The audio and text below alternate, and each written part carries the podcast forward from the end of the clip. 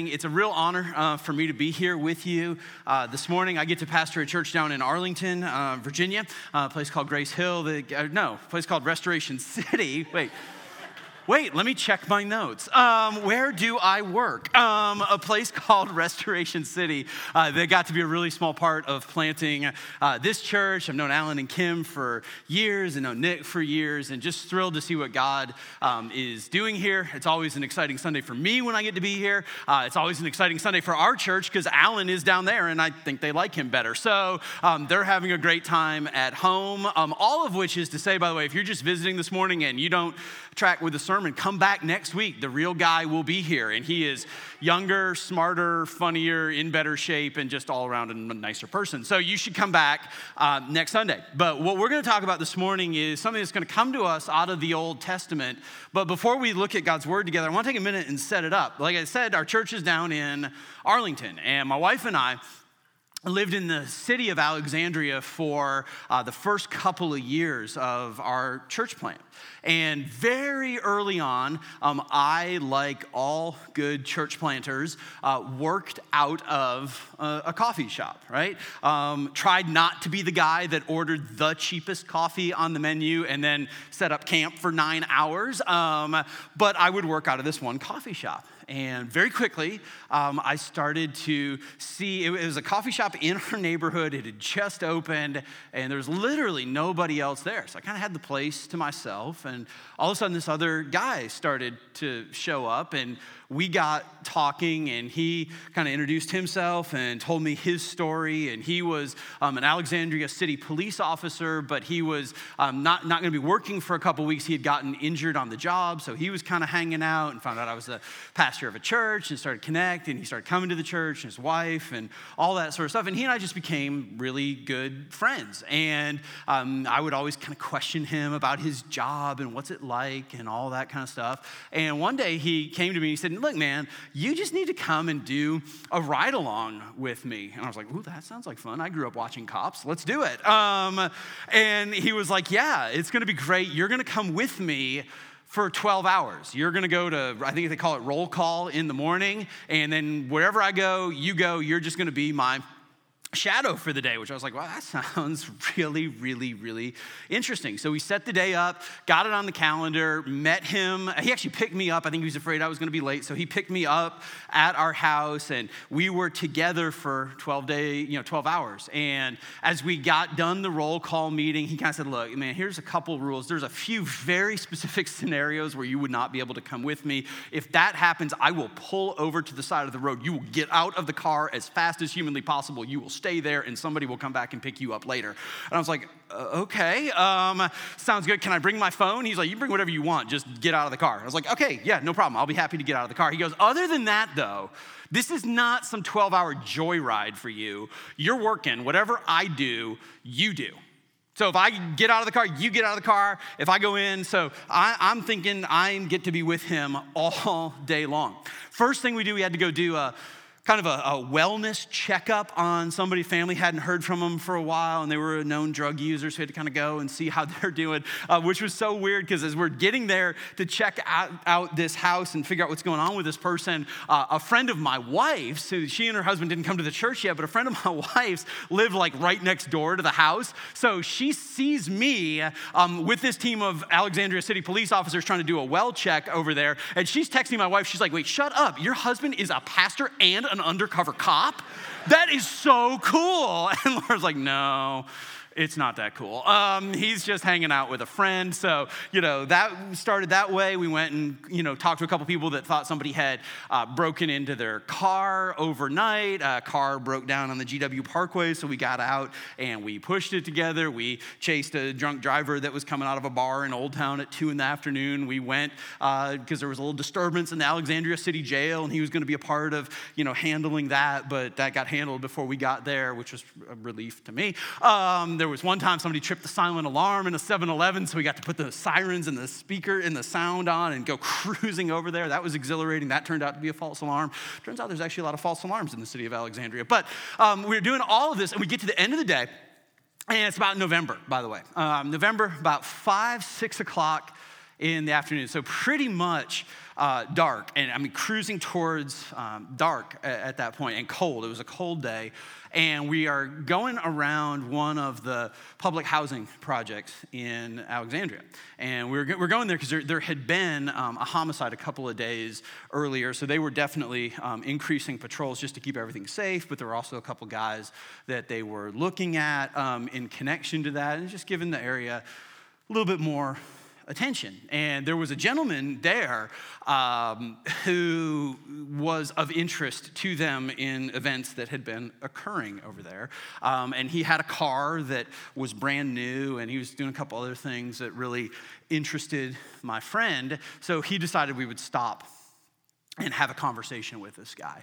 Uh, th- this guy was incredibly well known uh, to the local police department. Probably, I mean, I'm not kidding if I say probably one of the strongest human beings um, I have ever seen in my life. I mean, this guy, I, I don't even know what he bench presses or how he works out or what he does, but I mean, I'm just like, oh my word. Like, I'm, I'm just gonna sit in the car and be astonished at the physical specimen that is standing over there. Um, and my friend goes to get out of the car. He's like, what are you doing? I was like, oh, it's cold. I'll just, I'm just gonna hang out here. He's like, no, I told you, you, I get out of the car, you get out of the car. I was like, yeah, I just, yeah, I mean, I, I, it's not a good idea. And I tried, I did, I literally, I knew him well enough that I could like sort of faux but real play the pastor card. I was like, I'll just sit here and pray. And he was like, get out of the car. And I'm like, what, what are we gonna do? He's like, we're just gonna have a conversation. We're gonna see how it goes. And he's playing his music loud, so that's, that's enough for us to just stop and have a conversation and we'll see what else he's got in the car and all that kind of stuff. And you can see the guy sees us coming and he starts um, greeting us in words that are not church appropriate, and it's clear that he doesn't want to have a conversation. And also, you feel things are getting a little more tense. And my friend kind of radios into his headquarters, like, "Hey, I've got this guy stopped, and we're gonna kind of talk and see what happens. I don't think I need backup yet, but if I call, you know, come quickly." Um, and I'm kind of there. I'm like, "Wait, is this real? Like, what exactly?" Is the I really should be in the car? And he was like, he's like, no, get over here. But as we're walking, he's like, just stay a couple feet behind me. And I'm like, yeah, good, good. I am I'm great with that. I am happy to be a couple of feet behind you. There's no chance that I'm going to get ahead of you right now. There's no chance that I'm going to be like, "Hey, you hang back, I will handle this." Right? I, I will get to the bottom of it. I will investigate. You know, you hang out, I will take the lead here, right? It would have been craziness. Now, maybe you're big and strong and tough and macho and judging me in your heart. And if that's the case, praise God for you. And we're delighted that you're here. Uh, but I don't think you would have felt that way in the moment. In the moment, you would have been with me being like, I will be as far behind as you would like to go. You can be four steps ahead. If you feel better being five steps ahead, that's good with me. Six steps works, 10 steps works. I'm happy to be behind you. Right? It just would have felt crazy to get ahead of him in that moment. Yet, so often in our relationship with God, we have absolutely no problem getting out ahead of him. We have absolutely no problem trying to be the lead horse in the story. And in fact, it seems like we spend a lot of our time trying to urge God to catch up. And we want him to catch up with us so he can bless whatever it is that we've dove into all on our own. That we're out there kind of on a limb, wondering where God is, wondering when God is gonna bail us out, wondering what's wrong with the equation. And so many times the answer is God is saying, Look, you're out on a limb that I never told you to get out on. You're so far ahead of me that you're into territory I never told you to take. You're trying to do things that I've not called you to do. You're trying to do them in your own power. You're trying to do them for your own glory. You're trying to do them because it seems logical to you. You're trying to do it because it seems right to you. But you got ahead of me. You failed to step back and ask what I wanted you to do. And my guess is we all struggle with that. If you don't, um, you are on a spiritual plane that is higher than David, who was the great king of Israel. Because David struggled with this big time. And, and, I would guess the more that you are wired as a leader, the more you are wired as kind of maybe that stereotypical DC type A, take charge, get things done. I'm successful in my career, I'm a leader in my community, life kind of works for me sort of person, the more you probably struggle with this as well. We see the struggle for David in 2 Samuel chapter 7, verse 1 through 7, which I believe um, is not printed in your notebook, so never mind. Uh, but you can take notes along in this thing. You do have a Bible, though, floating around out there. Um, if not, we're going to put the words up on the screen just to prove that I'm not making it up. But here's what happens with David, uh, 2 Samuel chapter 7. And I'm just going to read verses 1 through 7, and then we're going to come back and kind of pick it apart. But it says this in verse 1 Now, when the king, that's David, lived in his house, and the Lord had given him rest from all his surrounding enemies. The king said to Nathan the prophet, See now, I dwell in a house of cedar, but the ark of God dwells in a tent. And Nathan said to the king, Go and do all that is in your heart, for the Lord is with you. But that same night, the word of the Lord came to Nathan. Go and tell my servant David, Thus says the Lord, Would you build me a house to dwell in? I have not lived in a house since the day I brought up the people of Israel from Egypt to this day, but I've been moving about in a tent for my dwelling. In all places where I have moved with all the people of Israel, did I speak a word with any of the judges of Israel, whom I commanded to shepherd my people Israel, saying, Why have you not built me a house of cedar? And goes on to say a couple other things that we'll talk about a little bit later in the message. But you can kind of see what David's doing here. He has this idea that he wants to build a house for the Lord. He wants a permanent dwelling place, a permanent temple, a place where God could be worshiped, right? A, a place where they'd have 24 7 access to space and not have to set up pipe and drapes and sound equipment just to put it in a church plant context, right? He wants a permanent house for God. And it seems like such a good idea until God says, yeah, no, that's not what I want you to be doing at all. And my question for us is how many times have we put ourselves into similar situations where we've gotten all spun up about what is a very good idea? We've gotten excited about something. All of the signs have pointed in the right direction. It has seemed incredibly obvious that we should do this thing. Kind of seems like a no brainer. If you'd run it by the people in your community group, they would have said, Yeah, go for it. All signs pointed to go. The only thing we've forgotten to do is actually stop and inquire of the Lord and get His wisdom and His leading and His direction. Because really, what we're going to see out of the text this morning is when we don't discipline ourselves, frankly, when we don't humble ourselves enough to slow down and to inquire of the Lord, we are putting ourselves at great risk for getting ahead of God. And getting ahead of God is always a dangerous place to be spiritually. It's a recipe for futility. It's a recipe for frustration. It's a recipe for spending hours or days or weeks or months trying to build something and wondering why nothing's coming of it, wondering why there's no fruit. And the answer is God never told you to do it in the first place. So, my goal for us this morning is to develop an understanding of what it looks like to get ahead of God. Uh, really, the way we're going to talk about it is to look at three warning signs that you might be getting ahead of God. So we can kind of develop some self awareness and say, hey, maybe this is one of those places where I am getting ahead of God. And then we're going to spend a couple minutes at the end just talking about what do you do in those moments where you think you might be ahead of God. So, 2 Samuel, that's our text for this morning. And when we look at these seven verses, we see very clearly what these warning signs are that you're getting ahead of God or you're at least in danger of getting ahead of God. The, the first is probably the most obvious. It's in some ways just another way of summarizing the basic plot of the story. But David assumes that a good thing is a God thing. Right? His, his initial idea, let's build a house for God, um, there's nothing wrong with that idea. Right? If you're waiting for me to pull out you know the passage from exodus that makes clear that he shouldn't have done that or hey this somehow violates this obscure portion of deuteronomy or there's some reason he should have known better it just doesn't exist. There is nothing wrong with the idea that he has here at all in fact, there's a lot of background for the idea that he has here. Um, the Ark of God has been traveling. The Ark of God kind of uh, was the home of the presence of God for the people of Israel, had been traveling in a tent since God had led Israel out of Egypt. That's what we read, the, the Exodus narrative, you know, through the Red Sea and camping for 40 years and into the promised land and all of that. And God has been dwelling in a tent which seems sort of logically like an inadequate dwelling place for the Almighty.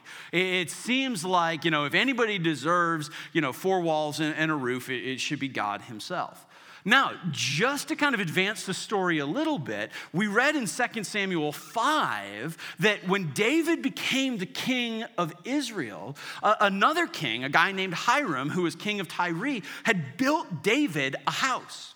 He actually sent um, the raw materials and the laborers necessary to build David a house.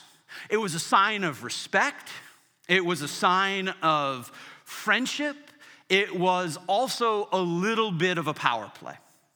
Right? Because when you build a house for a head of state, it's a little bit a way of saying, Yeah, I want to bless you. I want you to have an amazing house. And he, and he built David an incredible house.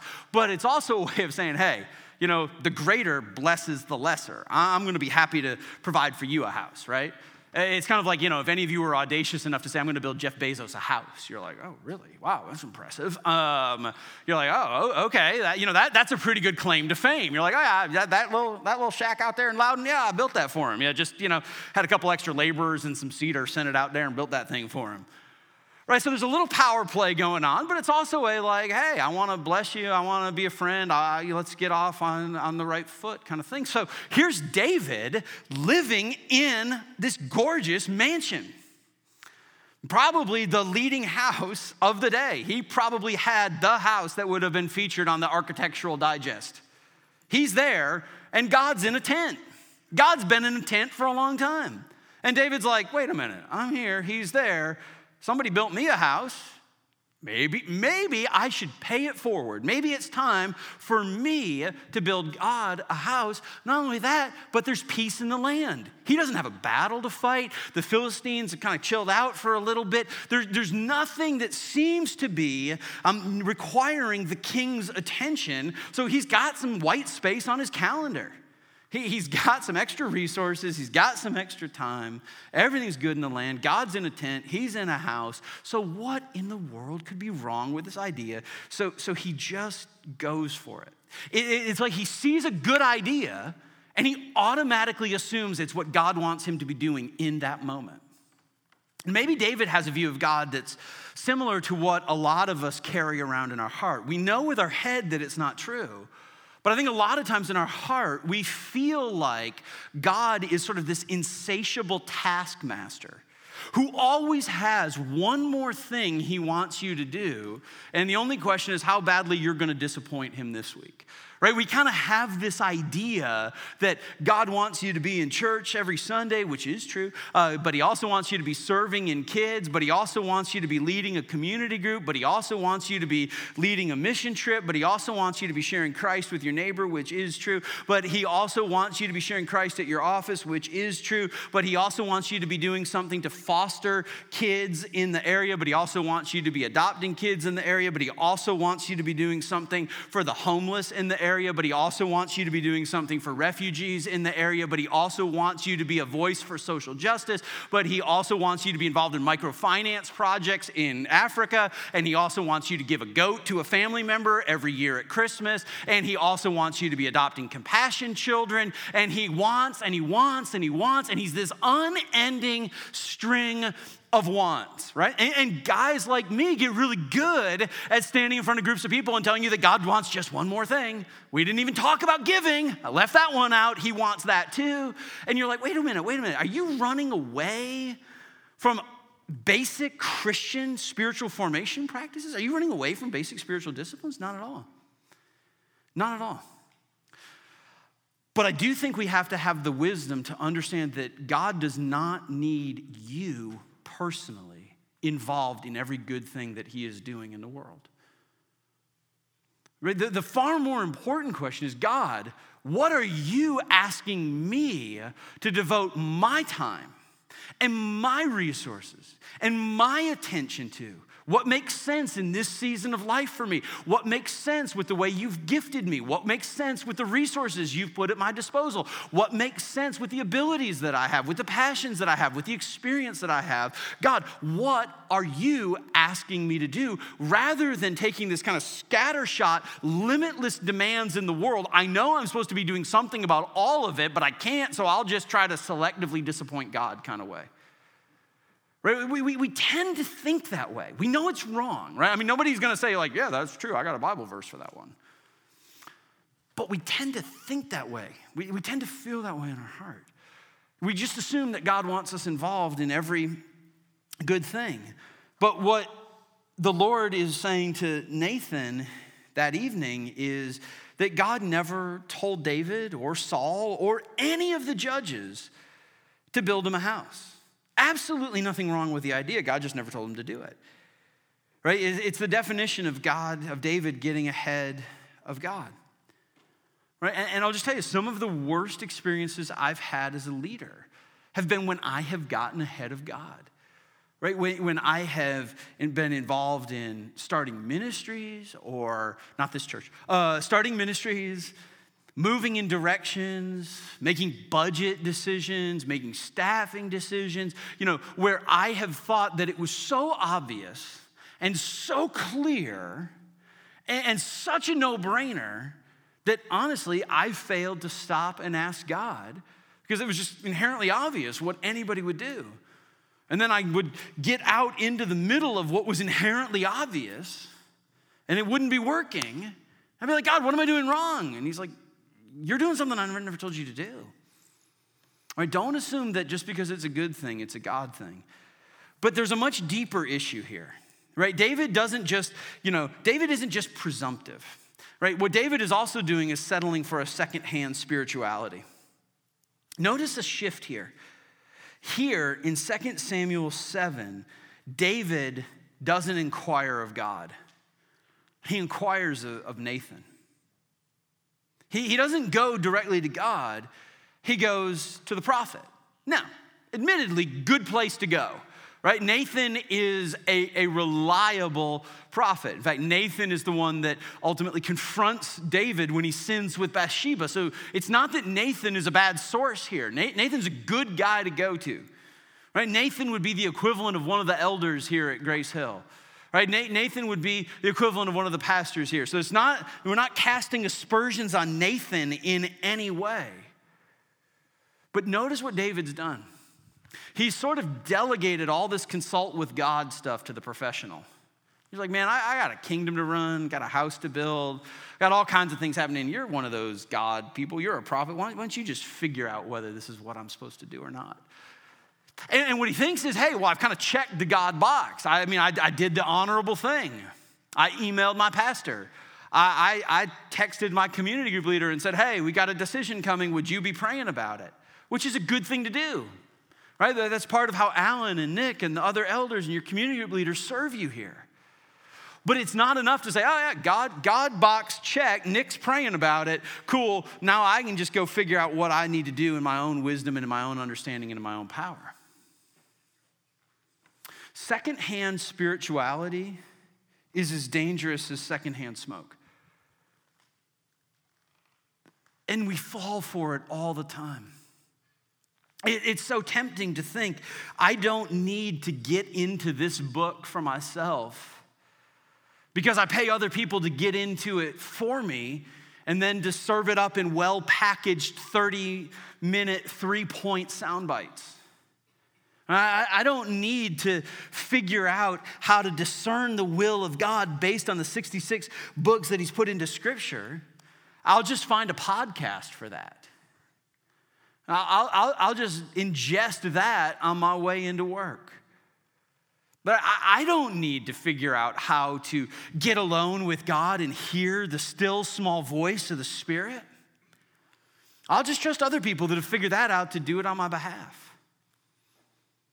I don't need to discipline myself to sit in silence before the Lord. I don't have time for that.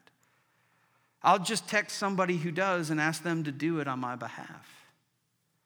See, this whole question about getting ahead of God is a little bit about our pride, but it's also a lot about our relationship with Jesus, or possibly lack thereof. Right? It's easy to get ahead of God. In fact, it's almost inevitable that you're going to get ahead with God if you and God just have a five minute check in every morning. Lord, please, you know, keep my life between the guideposts today. Give me wisdom in the two o'clock meeting. Help my kids to grow up to love you and help me love my wife. And oh, yeah, I also need to figure out how to answer that email. And if you could show me whether you want me to go to Chicago or not, that'd be great. Okay, amen. And I read a psalm and listen to a podcast.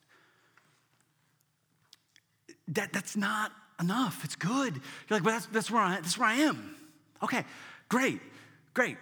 We can build with that.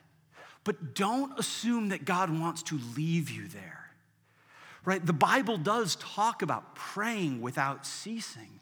The Bible does talk about developing the discipline of getting alone with God on a regular basis, of sitting in silence before the Lord, of submitting ourselves to His authority and saying, God, I need to know for myself. It's not enough for me to know that Alan thinks it's what I'm supposed to do. I want to know, Jesus, is this what you want me to do? God, what would you have me do here? Right? And, and we want God to be a microwave Twitter kind of God right? We want, oh, hey, I actually asked, and he better hook me up with an answer in about 33 and a half seconds, or I am moving on. And God often moves much slower than that. We, we want to figure out how to speed God up. But I promise you, if you're trying to figure out how to speed God up, that's a sign that you're already out ahead of Him. Imagine if we had the trust and the faith to say, you know what, God, we'll do this at your pace. And I don't know what you want right now, but I'm going to sit here with you and I'm going to ask that you would lead me. And I'm almost coming into it this morning with the assumption that you're not going to give me the full answer today. So I'm going to come back this afternoon. And I'm just going to sit in your presence for a few minutes. And I'm going to ask again, what would you have me do? And maybe, maybe, maybe you'll bring something into my life that gives me wisdom, that gives me clarity. Maybe it be the still small voice of your spirit. Maybe it'll be through your word. Maybe it will be through wise counsel of somebody else at the church. Maybe it will be through circumstances. But God, I'm going to keep asking. And if I don't get an answer today, guess what? I'm coming back tomorrow morning. And then I'm coming back tomorrow afternoon. And my wife and I are going to pray about it tomorrow night. And then we'll do it tomorrow morning. And God, I just don't want to go without you. I just don't want to get ahead of you. And if that means I need to sit in neutral for a while, I'll do it. No, no, listen, I, I, I'm hoping, I'm hoping that this is challenging for you because I will promise you it's deeply challenging for me. I hate sitting in neutral. If I have a problem, I want to solve it. The faster, the better right? The quicker I can answer the email and tell you what to do, the better things go, at least according to my world. Right? The, the more decisive I can appear in a meeting, the, the more confident I feel as a leader. Right? The more I'm able to come into my home and talk to my wife and my kids and say, hey, you know, daddy knows best, the more I feel like I'm serving them well. Right? It, it feels, it, it throws me off my balance a little bit to be like, hey, daddy doesn't exactly know what our family is supposed to do in this situation. Hey, you know, I, I realize, right? Y'all are looking at me in the meeting trying to figure out what we're supposed to do, and everything in me wants to make up an answer, but the honest answer is, I don't know. I haven't heard from the Lord yet. Because that sort of feels like I'm deficient spiritually. Well, haven't you heard from the Lord? Isn't that your job? Isn't that what you're supposed to do? Right? It, it takes a tremendous amount of courage to say, you know what, I'm not sure. Maybe we just wait. And, and cultivate that relationship with Jesus and learn why it is that so many of David's Psalms talk about waiting on the Lord. Why this is such a theme in this man's life, who, by the way, is one of the great warriors in human history and is one of the great political leaders in human history and is one of the great writers and poets in human history, was an accomplished musician. Right? This guy was not a passive wimp of a man. This guy got things done. This guy led the nation of Israel and defeated enemies, but he also learned how to wait on the Lord. And perhaps it was in his waiting that he developed strength. Perhaps it was in his waiting that he heard from God and knew where God was leading him. Listen, walking by the Spirit of God requires prolonged time with the Spirit of God. Are we willing to slow our lives down enough to develop rhythms of being with Jesus where we have the space to hear his voice through the Spirit? By the way, just quick clarification the Proverbs talk about wise counsel. It's not wrong to have asked Nathan. It's good to ask other people. Give me your wisdom, give me your insight. But if all we're doing is talking to each other and we're not talking to God, man, we're on the wrong foot. But the big mistake he makes, the kind of soul level mistake, the heart level mistake that David makes, is he adopts an approach where he is more interested in doing for God than he is in receiving from God. Remember how I said earlier there's a little bit of a power play with Hiram? Hey, I'll build you a house just to prove how great I, I am. There's a little bit of that going on with David. David feels like God has been so gracious with him. David, I mean, God has selected him and made him king and was really helpful in that whole Goliath incident and has brought the ark back into Israel. And man, God has done so much for me. I just need to pay him back a little bit. Now it's time for me to do something for God, right? Uh, the book of Acts is really clear, though, that God is not served by human hands. And anytime you and I put ourselves in a posture where we are trying to do for God, we're in enormously dangerous territory. Our job perpetually, for all of our Christian life, is to receive from God. That's all we do. We receive from God. That's really the point of the rest of chapter 7. Because not only does God say through Nathan to David, Look, I don't want you to build me a house, but he ups the ante pretty significantly, right? If you're following along, go down to verse 11. God says, Not only do I not want you to build me a house, he says, Moreover, the Lord declares to you that the Lord will make you a house. God's like, You're not building me a house. I'll build you a house. The greater will bless the lesser. I don't need a house from you. I'm going to build you a house. When your days are fulfilled and you lie down with your fathers, I will raise up your offspring after you, who shall come from your body, and I will establish his kingdom. He shall build a house for my name, and I will establish the throne of his kingdom forever. It's talking about Solomon, who does go on to build the temple of the Lord. So you're not going to do it, David. Your son's going to do it. I've got a plan for him, and I've got a plan for you, and he's going to build the house, and you're not going to build the house. But man, this thing takes a turn at the back end of the verse, and the throne of his kingdom forever. David's like, what in the world are you talking about? What is going on here? You're going to establish a throne forever. I will be to him a father, and he shall be to me a son. When he commits iniquity, I will discipline him with the rod of men, with the stripes of the sons of men. But my steadfast love will not depart from him, as I took it from Saul when I put whom I put away before you. And your house and your kingdom shall be made sure forever before me. Your throne shall be established forever. It's what we call the Davidic covenant. He comes firing back. He's like, I don't need you to build me a house. Your son's gonna build me a house, but I'm gonna establish your son. And there's gonna be somebody that comes from your family line whose throne is gonna endure forever. He's talking about Jesus. He, he's saying, David, David, David, David, let, let's slow down and get our relationship sorted back out again. I am the one who does for you. Your job is to receive from me. I have things planned for you that are so much beyond your ability to understand. You don't even understand what's coming through you. I am going to bring the Savior of the world through your family line. The one whose kingdom knows no end is going to come from your line, David. You just need to relax and you need to trust me and you need to receive from me and you need to let me be God. Because, man, you're trying to get ahead of me right now. And I promise if you would just get behind me, I have blessing for you and I have things planned for you that you wouldn't even know to ask for. Just relax, right? That's our job. Our job is to stay in the posture of constantly receiving from God. We never graduate from that. We never get to the point in our life where it's like, well, yeah, it was grace that carried me for the first 10 years of my relationship with Jesus, but now it's time for me to carry my own weight here in the family of God. Right? In fact, now I've been grace that carried me for the first 20 years. Now it's time I need to be a net contributor to the family of God. Right? I, I, need to be doing for God. I need to be helping God out. I, I, need to be lifting some weight off his shoulders. I need to be helping, you know, guy, he's been around forever. He's getting old. I need to, you know, help him out a little bit. No, all we do is receive.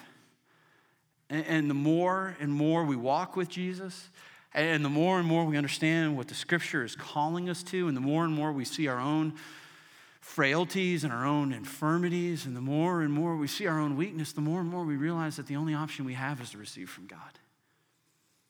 Right, spiritual maturity is when we get over the idea that we have something to offer God and realize that all we can do is receive from God. And that's not meant to depress us. Uh, that, that, that, that's not meant to be like, wait, I, I thought I was special. You are special. You're made in the image of God. You are loved by God. God sent Jesus to die for you. God has a plan for you and his family. God has work that he wants to accomplish through you and his family. Ephesians 2 says God has already prepared good works for you so that you could walk about in them. God has a plan for you that is more majestic than anything you can imagine. It's what he had for David. He said, David, I, am doing things that you wouldn't even believe if you would just get behind me. My, my fear is that we might miss out on that because we're so far ahead of God that we miss out on the things he actually wants to do in our life. So, so, what do you do if you see some of those warning signs in your life, right? Just assuming that a good thing is a God thing, settling for secondhand spirituality, and doing for God instead of receiving from God. Well, let, let, me give you three quick suggestions, and then we're going to pray together and, and close in a time of worship. The first thing you need to do, and maybe I'm the only one that needs to hear this, but just relax a little bit, right? Because I, I, I, tend to hear messages like this and I'm like, oh my goodness, I have messed up God's plan for my life. Where am I getting it wrong? Maybe we shouldn't have planted the church. Maybe we shouldn't have had the third kid. I thought we were old and tired and we shouldn't have done that. I don't know. What did I do? What's happening? Oh no, I've messed the whole thing up. Oh, heaven's having to, you know, revise the plan for my life. What's going on? Job 42 2, no plan of God's can be thwarted. Even when you get ahead of God, God is going to use that to discipline, to grow, to mature. He's going to use it for good, right? So, so sometimes we just need to get over ourselves a little bit and realize we're not capable of throwing heaven a curveball. We, you know, it, it, it, we're giving ourselves way too much credit if we get into this, like, oh no, what have I done? And I'm a mess, and oh no, and God's really upset, and God's bothered, and He's having to recalibrate, and all, all, all of that. He, God knew that you were going to get ahead of Him, and God has a plan for you out there, and it is a plan to bring you back and get behind Him, but it's a plan for your good. And it's a plan that's entirely consistent with all of his purposes. Right? So we do need to take a breath, but we also need to humble ourselves. There's been a theme running through our time this morning that it's a little, I said it was a lot about our relationship with Jesus, our own personal spirituality with Christ, but it is also about our pride. There was not a chance in the world that I was going to get ahead of my cop friend that day because it felt way too dangerous, it felt way too vulnerable, it felt way too threatening, it, felt like I had no business being there. Why is it that we downplay the danger of getting ahead of God, especially in light of verses like Ephesians 6, verse 12? For our struggle is not against flesh and blood but against the rulers, against the powers, against the world forces of this darkness, against the spiritual forces of wickedness in the heavenly places. You, you, we are going to battle against the spiritual forces of wickedness in the heavenly places. Who would like to go first? We'll be right behind you. You just lead the way, and we will all be a couple of steps behind you. Craziness. But we settle for such a watered down, domesticated view of Christianity, of spirituality, and of what the world is really like.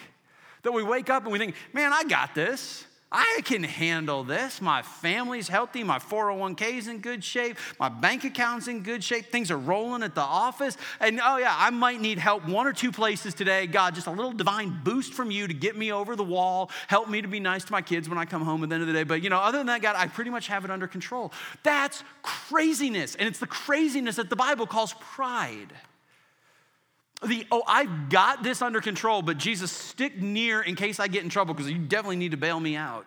That is pride. It's a sign that we don't really understand what's happening in the world, that we don't understand, if I can say this way, how, how spiritually dangerous our world is. If we saw that danger for what it is, and we saw our weakness for what it is, and we saw Christ for his greatness, we'd be like, I would be right behind you, Jesus. You, you go first. You lead the way into my office. That place, woo, hello. You go first, Jesus. You, you're going to need to go first into the family reunion. You're going to need to go first into that conversation. You're going to need to go first, and I'm going to be right in behind you. I'm going to be right in behind you. And I'm not getting ahead of you at all. We need to develop that kind of trust in Him, right? When my kids are in a situation where they're not sure what's happening, you've got, if you have small kids, you've had small kids, you've seen it, you've even seen it if you don't have kids. Where do they go? Boom, right behind my leg right? I mean, they, can be hiding. We, we got three of them, so they kind of have to fight it out. But, you know, they, they're like one behind each leg, peeking out. Like, I'm not, I don't know who you are. I don't know what's going on. I'm Just stay right behind dad. That, that's how we need to follow Jesus. Man, I'm just right behind Jesus. He's, he's, he's between you and me. You can't get to me until you go through him. I'm, I'm going to interact with you through the lens of him. You, Jesus, me. Yeah, I don't want to do you, me, Jesus. Jesus is right here. And I'm safe and I'm with him and it's going to work out because he loves me and he's for me and he has a plan for me and I just want to get right in behind him. And frankly, what that means for almost all of us is that we need to learn how to shift our weight a little bit. That's third quick suggestion. And again, maybe I'm the only one in the room that this is helpful for, but I almost always get it wrong when it comes to getting behind God.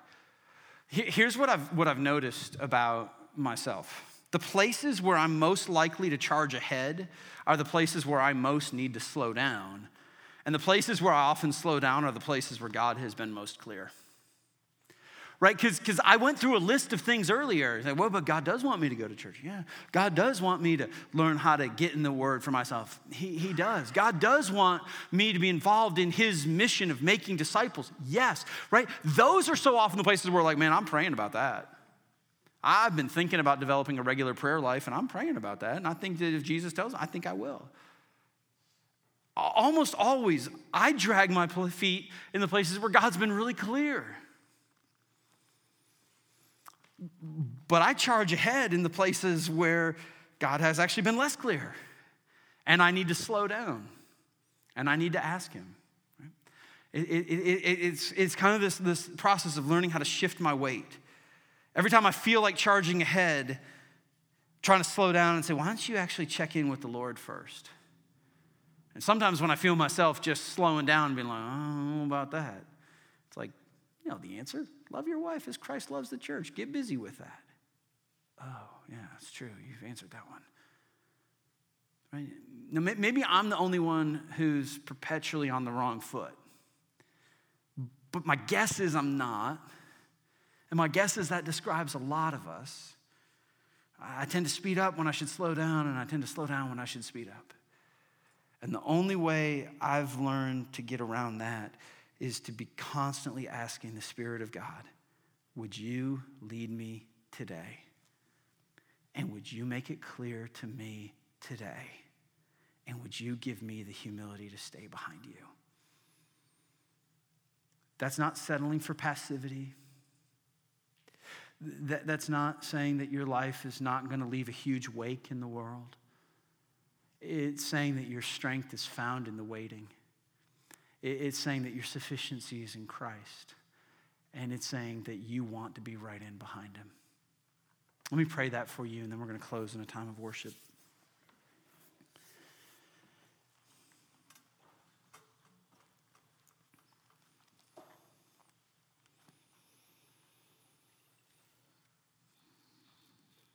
Father, uh, I'm really aware that every single one of us has decisions that we need to make this week, that we need to make today. There are things that we are sorting through, and they're big things.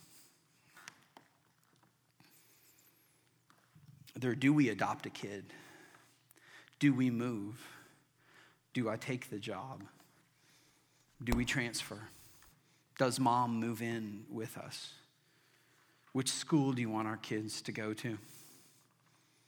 How, how do you want us to pay that bill? What are you asking of me in this church? How did you design me to advance the kingdom of God here in DC? God, am I slowing down any place that you want me to speed up? And am I speeding up any place you want me to slow down? God, these, these are big questions.